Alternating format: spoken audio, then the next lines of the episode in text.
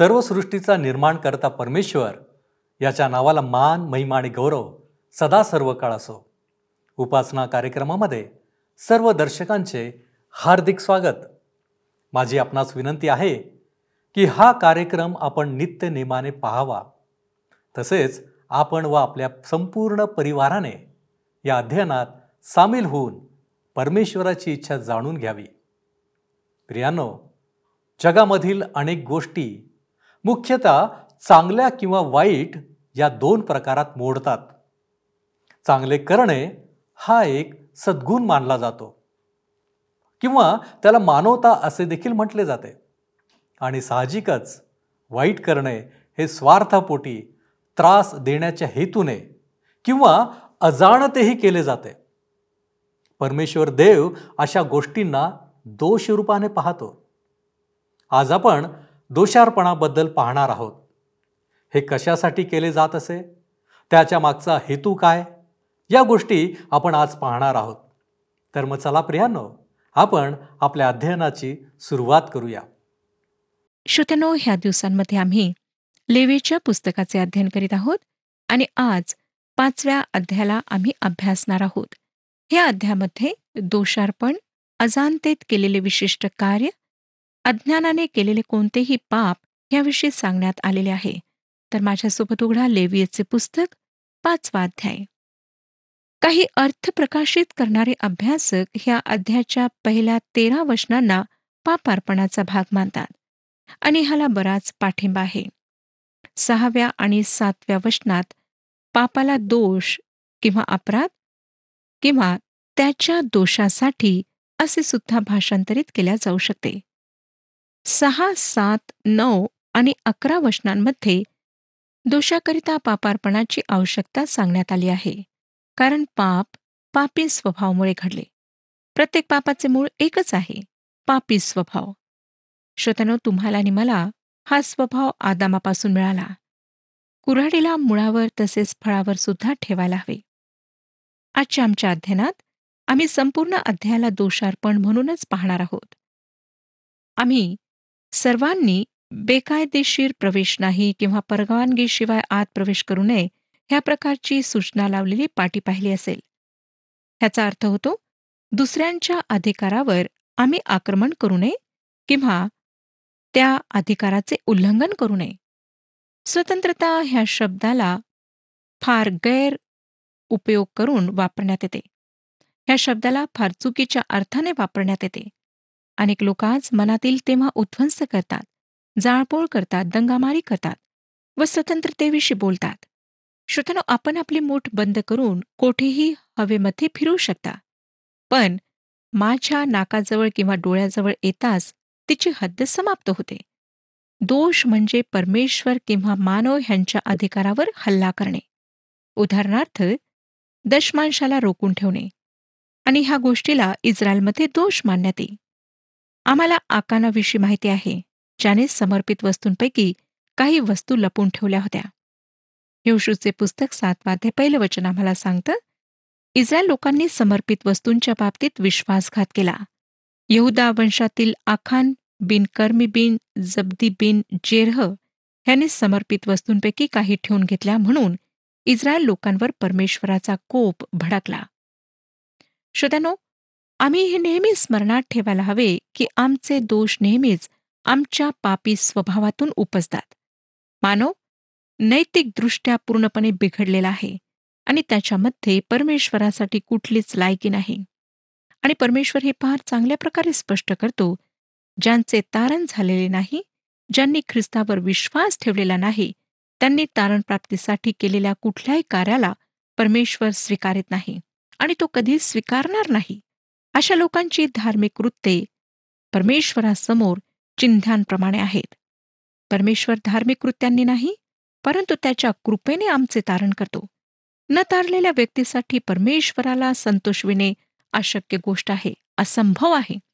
रोमकरासपत्र आठवाध्याय सातवे वचन सांगतं रोमकरासपत्र आठवाध्याय सातवे वचन. कारण देह स्वभावाचे चिंतन हे देवाबरोबर वैर आहे. ते देवाच्या नियमशास्त्राच्या आधी नाही आणि त्याला तसे होता येत नाही. जेव्हा येशू ह्या पृथ्वीवर होता तेव्हा धार्मिक पुढारी हा प्रश्न घेऊन त्याच्याकडे आलेत. आणि तो प्रश्न आम्हाला युहान कृष्णभर्तमान सहावाध्याय अठ्ठावीस आणि एकोणतीस वचनांमध्ये वाचायला मिळतो.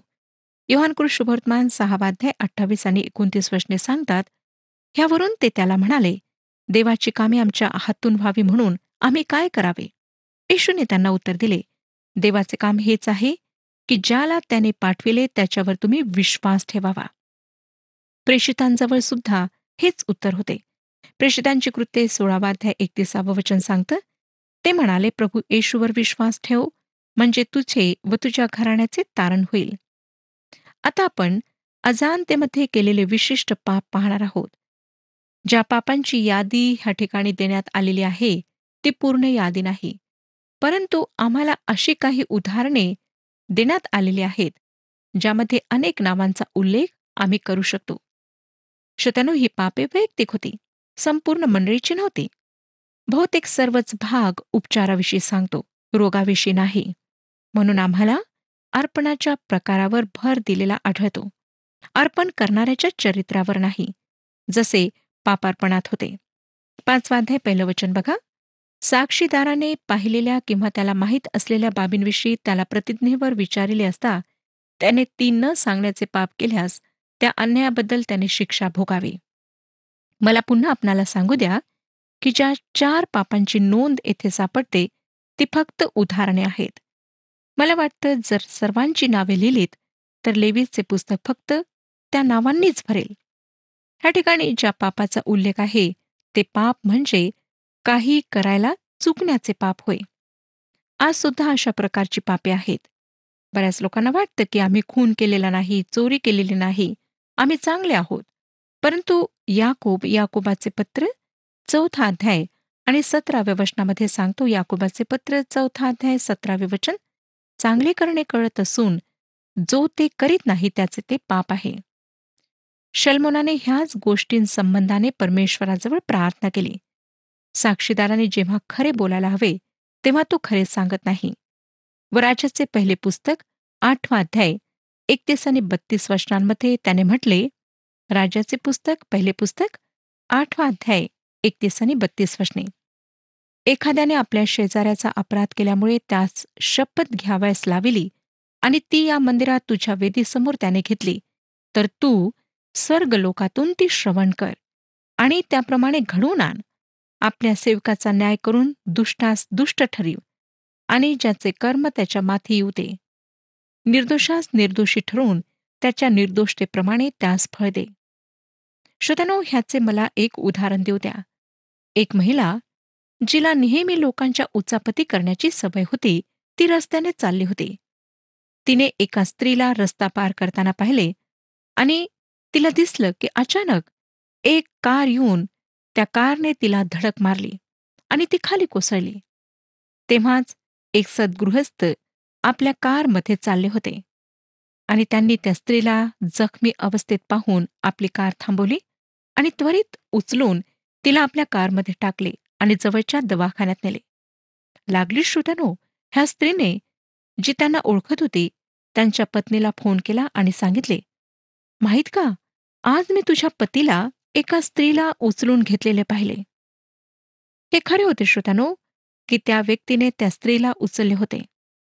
ह्या स्त्रीने जी खास गोष्ट होती ती तर सांगितली नाही परंतु त्यांच्या पत्नीला अशी गोष्ट सांगितली ज्यामुळे त्या व्यक्तीची बदनामी होईल त्या स्त्रीची बदनामी होईल आणि त्यांच्या घरात दुफळी माचेल हेच सत्य ते न सांगण्याचे पाप होय.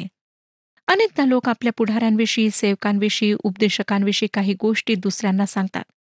त्या खऱ्या असतात परंतु पूर्ण सत्य नसतात. त्यामुळे स्पष्ट चित्र लोकांसमोर येत नाही आणि अनेक अफवा अशा लोकांविषयी मोठमोठ्या पुढाऱ्यांविषयी सेवकांविषयी पसरतात. हा अपराध आहे. एक भयंकर असे पाप आहे ज्यात अनेक लोक गुरफटलेले आहेत. लक्षात घ्या की परमेश्वराच्या सूचीमध्ये हे पहिल्या नंबरचे पाप आहे.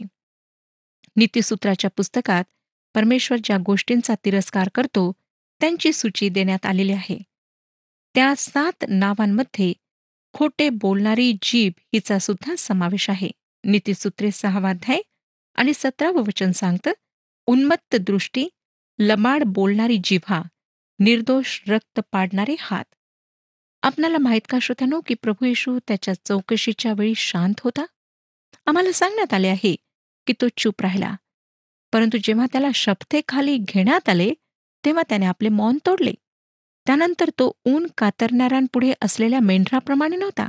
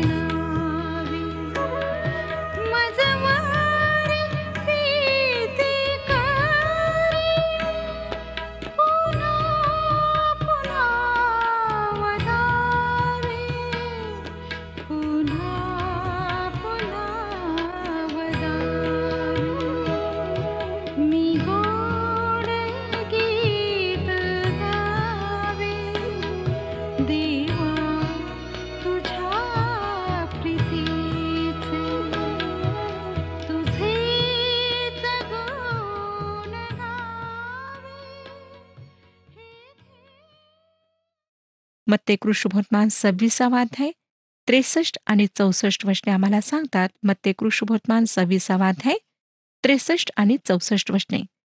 तथापि येशू उगाच राहिला. ह्यावरून प्रमुख याचकाने त्याला म्हटले मी तुला जिवंत देवाची शपथ घालतो. तू देवाचा पुत्र ख्रिस्त असलास तर आम्हाला सांग. येशू त्याला म्हणाला होय आपण म्हटले तसेच. आणखी मी तुम्हा सांगतो ह्यापुढे तुम्ही मनुष्याच्या पुत्राला सर्व समर्थाच्या उजवीकडे बसलेले व आकाशाच्या मेघावर आरूढ होऊन येताना पाहाल. पहा ह्या ठिकाणी शपथेखाली त्याने मौन धरले नाही परंतु साक्ष देण्याकरिता तोंड उघडले आणि त्याने संपूर्ण सत्य त्यांना सांगितले. दुसरं वचन पाचवा अध्याय दुसरे वचन. कोणी अशुद्ध वस्तूला म्हणजे अशुद्ध वन पशूच्या शवाला अशुद्ध ग्राम पशूच्या शवाला अथवा सरपटणाऱ्या अशुद्ध प्राण्याच्या शवाला नकळत शिवल्याने अशुद्ध झाला तर तो दोषी ठरेल. हा अशुद्धतेविषयी असलेला नियम आहे. मृत जनावराच्या शरीराला चुकून स्पर्श केल्याने एखादी व्यक्ती अशुद्ध ठरीत असे. हे बहुधा शारीरिक आरोग्यामुळे सांगण्यात आले असेल. ही गोष्ट आज आमच्याशी बोलते. आज आम्ही अनेक गोष्टी पाहतो ऐकतो विचार करतो ज्यामुळे अशुद्ध होतो. आम्हाला जाणीव सुद्धा होत नाही श्रोत्यानो की ह्या गोष्टी आम्हाला अशुद्ध करीत आहेत. म्हणून स्तोत्रकर्ता स्तोत्रसहिता एकोणीस अध्याय आणि बाराव्या वचनामध्ये म्हणतो स्तोत्रसहिता एकोणीस अध्याय बारावे वचन स्वतःच्या चुका कोणाला दिसतात? गुप्त दोषांपासून मला मुक्त कर. आम्हाला आमच्या पापांची क्षमा कर अशी सर्वसाधारण प्रार्थना करायची नाही तर त्या विशिष्ट पापाचा उल्लेख करून क्षमा मागायची आहे. त्यासोबतच ज्या पापांविषयी आम्ही अनभिज्ञ आहोत त्या पापांविषयी सुद्धा प्रार्थनेमध्ये क्षमा मागायची आहे. कधीकधी आम्ही अशुद्ध असतो पण आम्हाला त्याची जाणीव होत नाही. तिसरं वचन. त्याचप्रमाणे मनुष्याशी संबंध असलेल्या एखाद्या अशुद्ध वस्तूला कोणी नकळत शिवला आणि आपण अशुद्ध झालो आहो असे त्याला नंतर कळून आले तर तो दोषी समजावा. मग ती अशुद्ध करणारी वस्तू कोणत्याही प्रकारची असो. ही गोष्ट अशुद्ध प्राण्याच्या गोष्टीप्रमाणेच आहे.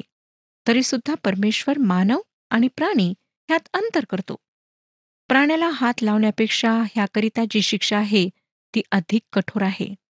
लेवीचे पुस्तक अकरावाध्याय चोवीसावे वचन आणि गणनाचे पुस्तक एकोणीसावाध्याय अकरा ते सोळा वचनांमध्ये ह्याविषयी आम्हाला वाचायला मिळते.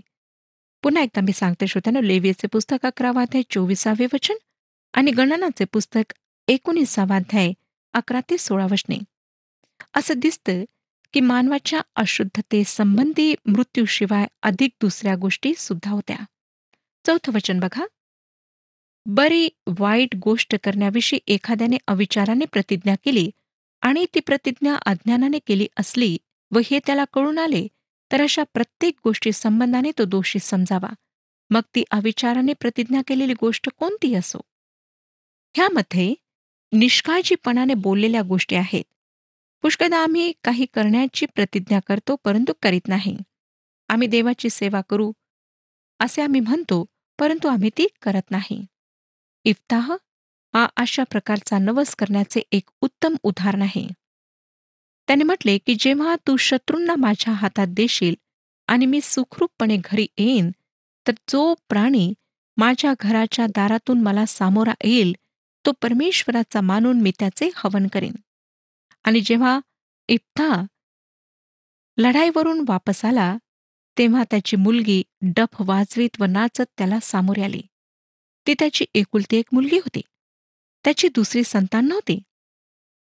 त्याचप्रमाणे शिमोन पेत्राने फार धिटाईने म्हटले होते की मी येशूला नाकारणार नाही परंतु त्याचा बचाव करण्याकरिता मी स्वतःचा प्राण सुद्धा देईन. पण त्याने काय केले? हे आम्हा सर्वांना माहिती आहे.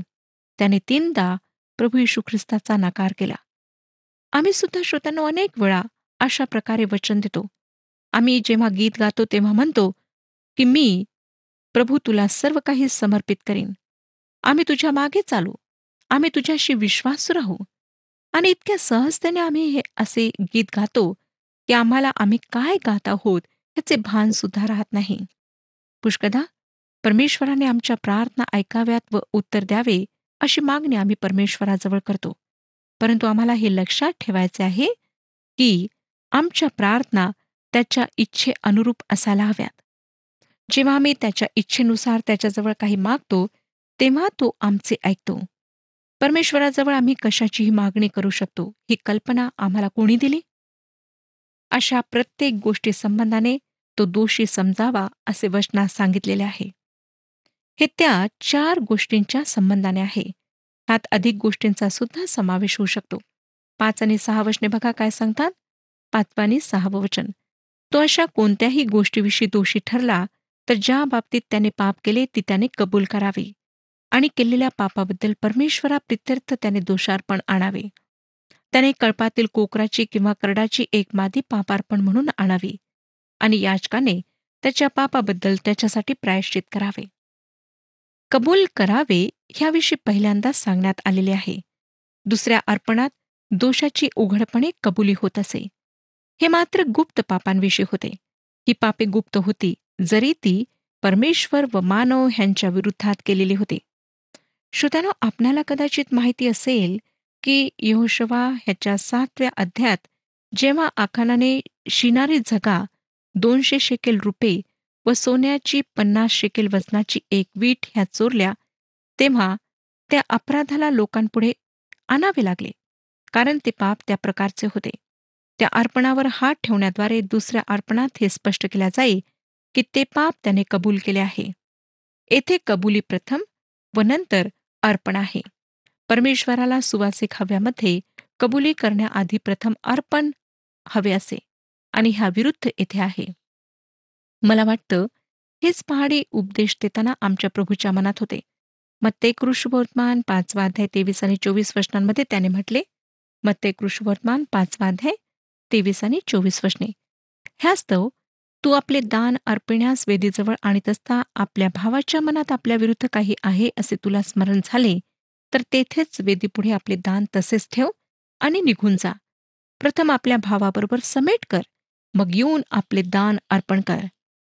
आज विश्वासणारे खासगी रूपाने आपल्या पापांची कबुली परमेश्वराजवळ करू शकतात. परंतु ज्या लोकांना त्यांनी दुखावले आहे ज्यांच्या विरुद्ध त्यांनी पाप केले आहे त्यांच्याशी त्यांनी समेट करायचा आहे. दोषार्पण म्हणजे दोषाबद्दल केलेले अर्पण. हे पापार्पणच होते. कारण सर्व पापे पापी स्वभावामुळे होतात. आम्ही पाप करतो म्हणून आम्ही पापी नाही. आम्ही पाप करतो कारण आम्ही पापी स्वभाव असणारे पापी आहोत. ह्यासाठी करण्यात येणारे अर्पण अधिक किमतीचे नसे. जसे चौथ्या अध्यायात पापार्पणाविषयी सांगितलेले आहे. आता आपण सात ते सोळा वचने वाचूया. त्याला कोकरू देण्याची ऐपत नसेल तर त्याने आपण केलेल्या पापाबद्दल दोषार्पण म्हणून दोन होले अथवा पारव्याची दोन पिले परमेश्वरापाशी आणावी. त्यापैकी एकाचे पापार्पण व दुसऱ्याचे होमार्पण करावे. त्याने ती याचकापाशी आणावी मग याचकाने ह्यातील पापार्पण पहिल्याने अर्पावे त्याची मुंडी त्याने मुरगाळून मोडावी पण ती अलग करू नये. पापार्पणाचे काही रक्त वेदीच्या बाजूवर शिंपडावे व बाकीचे रक्त वेदीच्या पायथ्यावर निचरू द्यावे. हे पापार्पण होय. दुसऱ्या पक्षाचा त्याने विधीपूर्वक होम करावा त्याने केलेल्या पापाबद्दल त्याच्यासाठी याचकाने प्रायश्चित करावे. म्हणजे त्याची क्षमा होईल. दोन होले अथवा पारव्याची दोन पिले देखील देण्याची त्याला ऐपत नसेल तर त्याने आपल्या पापाबद्दल एक दशमांश एफा सपीठ पापार्पण म्हणून आणावे. त्याच्यावर त्याने तेल घालू नये किंवा धूप ठेवू नये कारण हे पापार्पण होय. त्याने ते याचकाकडे आणावे आणि याचकाने त्यातले मुठभर घेऊन स्मारक भाग म्हणून वेदीवरील हव्यावर परमेश्वराप्रित्यर्थ त्याचा होम करावा. हे पापार्पण होय. सदरील कोणत्याही गोष्टी संबंधाने कोणी पाप केले तर त्याबद्दल याचकाने त्याच्यासाठी प्रायश्चित करावे म्हणजे त्याची क्षमा होईल. अनार्पणाप्रमाणे पापार्पणाचा उरलेला भाग याचकाचा समजावा. परमेश्वर मोशेला म्हणाला श्रोत्यानो दोषार्पणात अर्पण करणाऱ्याच्या चरित्र्यावर किंवा पदावर भर नसतो तर त्या अर्पणावर असतो. जरी त्या पक्षाचे डोके शरीरापासून अलग केल्या जात नसे तरी रक्त शिंपडणे आवश्यक असे. ह्या लहानशा पक्षाद्वारे पापांना संपूर्ण माफी मिळत असे. हे सर्व ख्रिस्ताकडे एका अर्पणाच्या रूपात निर्देश करतात. नंतर आपण पंधरा ते पुढची वचने वाचूया. कोणी परमेश्वराच्या कोणत्याही पवित्र वस्तूंच्या बाबतीत अज्ञानाने विश्वासघात केल्याने पापी ठरला तर त्याने परमेश्वराला दोषार्पण करण्यासाठी कळपातील एक दोषहीन मेंढा घेऊन यावे. तू ठरविशील तितक्या चांदीच्या शकेलाचा तो असावा. हे शेकेल पवित्र स्थानातील चलनाप्रमाणे असावे हे दोषार्पण होय. ज्या पवित्र वस्तूच्या बाबतीत त्याने पाप केले असेल तिची भरपाई त्याने करावी आणि तिच्या मोलाचा आणखी पाचवा हिस्सा तिच्यात घालून ती याचकाला द्यावी. याचकाने हा दोषार्पणाचा मेंढा अर्पून त्याच्यासाठी प्रायश्चित करावे म्हणजे त्याची क्षमा होईल. हे दोषार्पण ह्या वास्तविकतेवर भर देते की परमेश्वर व मानव ह्या दोघांच्याही अधिकारावर हल्ला झाला आहे. ज्या पवित्र वस्तूच्या बाबतीत त्याने पाप केले असेल तिची भरपाई त्याने करावी आणि तिच्या मोलाचा आणखी पाचवा हिस्सा तिच्यात घालून ती याचकाला द्यावी. हीच गोष्ट जक्याच्या मनात असावी जेव्हा त्याने लुकृत शुभवर्तमान एकोणीसावा अध्याय आणि आठव्या वचनामध्ये म्हटले लुकृषवर्तमान एकोणीसावा अध्याय आणि आठवे वचन. तेव्हा जक्कय उभा राहून प्रभूला म्हणाला प्रभूजी पहा मी आपले अर्धे द्रव्य दरिद्रास देतो आणि मी अन्यायाने कोणाचे काही घेतले असेल तर ते चौपट परत करीतो.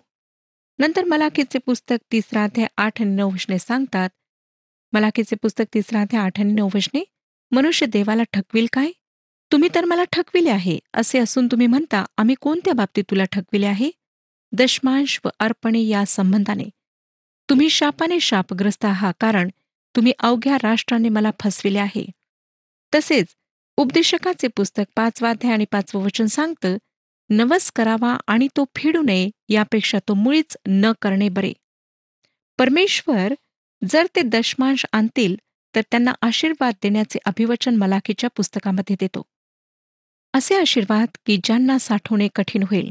श्रोत्यानो आज परमेश्वर आपल्या वचनाच्याद्वारे आमच्याशी स्पष्टपणे बोललेला आहे. स्वतःच्या जीवनाचे परीक्षण करूया आणि आपल्या पापांबद्दल अपराधांबद्दल त्याच्याजवळ क्षमा मागूया. परमेश्वर आपणा सर्वांस आशीर्वाद देऊ. हा कार्यक्रम आपणास आवडला काय? आता आम्हाला एक मिस कॉल करा. आणि आपण पुढील विजेता होऊ शकता.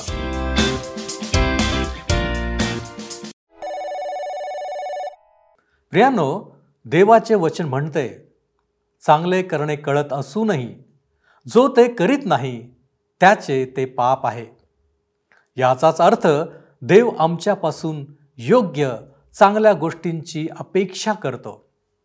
म्हणूनच त्याने इस्रायल लोकांना दोषारपणाबद्दल निर्देश दिले. आज आपण विविध उदाहरणे पाहिली आहेत. काय अशा प्रकारच्या दोषांमध्ये माझी गणती होत आहे?